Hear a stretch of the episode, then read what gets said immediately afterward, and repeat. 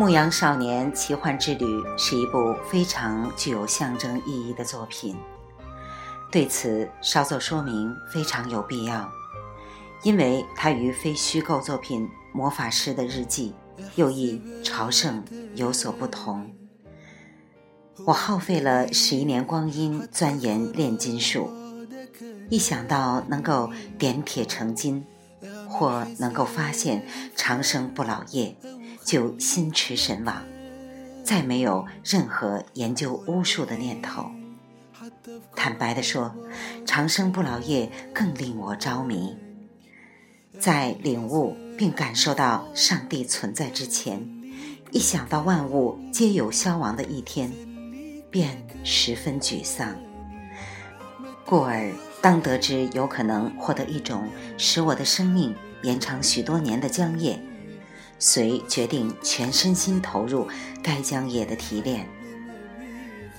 二十世纪七十年代初期是一个社会大变革的时代，当时国内还没有关于炼金术的正经刊物问世，我便用手头微薄的资金购买进口书籍，就像本书中的一个人物那样，每天花很多时间去研究。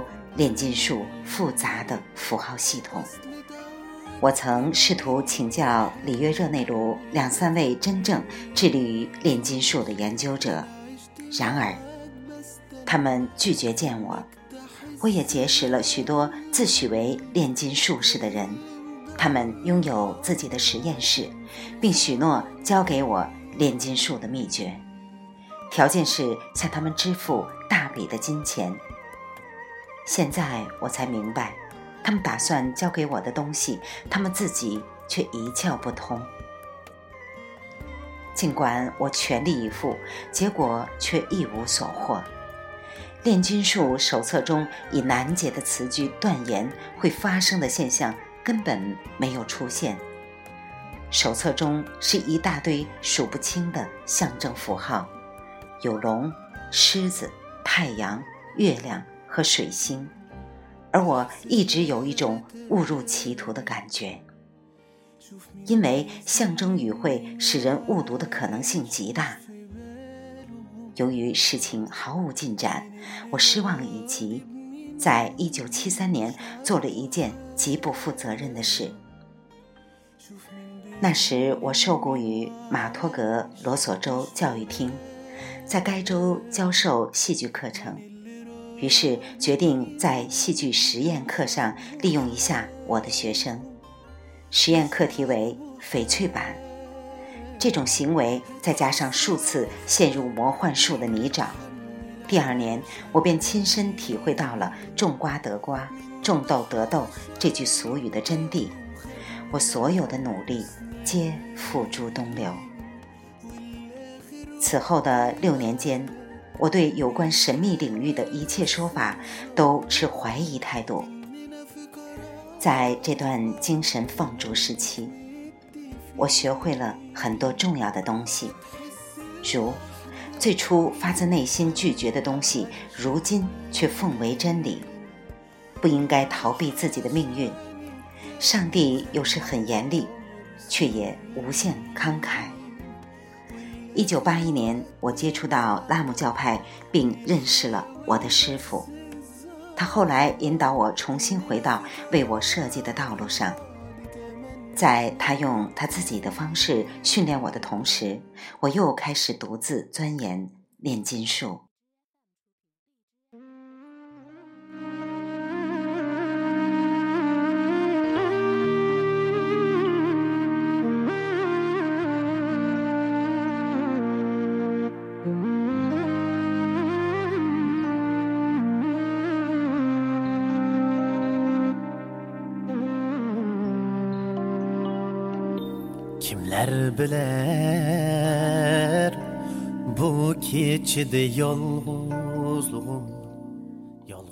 一天晚上，在一节令人精疲力竭的传心术训练课后，交谈当中，我问起为什么炼金术士的语言那么空洞，那么复杂难懂。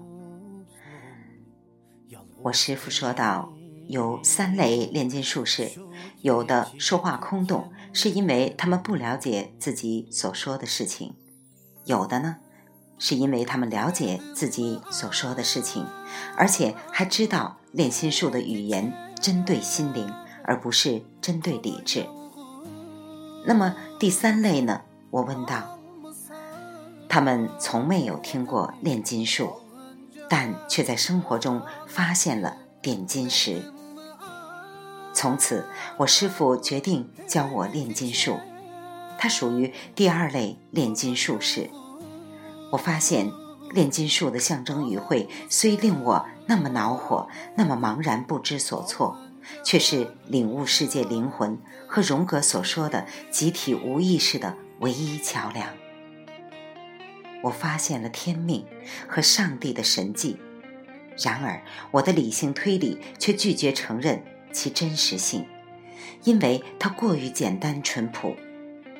我发现，获取元晶不是少数人的事，而是所有世人的目标。很显然，元晶并非总装在一个小瓶子里，以泡在液体中的卵状物形式而存在。毫无疑问，我们大家都能够探摸到世界灵魂。因而，《牧羊少年奇幻之旅》是一部象征性的作品，遍览其章。除去转述我所学到的一切，我还试图向海明威、布莱克、博尔赫斯、马尔巴塔韩等伟大的作家们致敬。他们成功的理解了宇宙语言。为了使这篇冗长的自序圆满结束，也为了说明我师父论及第三类炼金术士时想要表达的意思，很值得回顾一下他本人在实验室里给我讲的一个故事。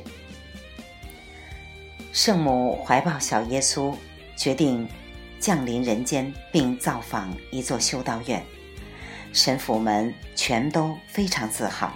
他们排起长队，依序走到圣母面前，表达他们的崇敬。一位神父朗诵了美妙的诗篇，另一位神父展示了他为圣经绘制的彩色插图，第三位神父背出了所有圣徒的名字。神父们如此这般，一个接一个地向圣母和小耶稣表达了敬意。队伍的末尾。是一位在修道院中地位最卑微的神父，他从来没有学习过那个时代的智慧经典。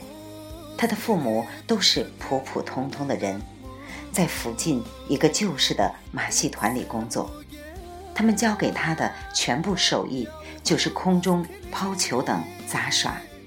当轮到他的时候，其他神父就想结束这场表达崇敬的活动了。因为那位曾经的杂耍艺人没有什么重要的事可说，况且还有可能玷污修道院的形象。然而，这位神父内心深处同样有一种想为耶稣和圣母奉献点什么的强烈愿望。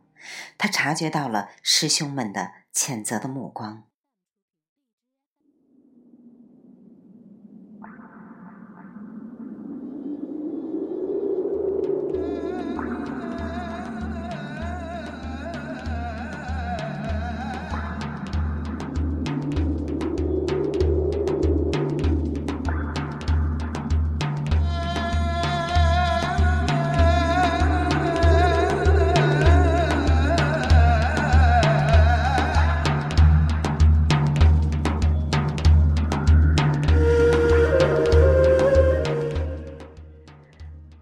神父有些羞怯地从兜里掏出了几个橙子，开始玩起了杂耍，把橙子抛向空中，这是他唯一擅长的事情。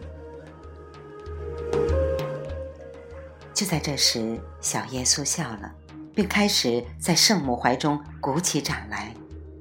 于是，圣母将手臂伸向那位神父，让他抱了抱。小耶稣。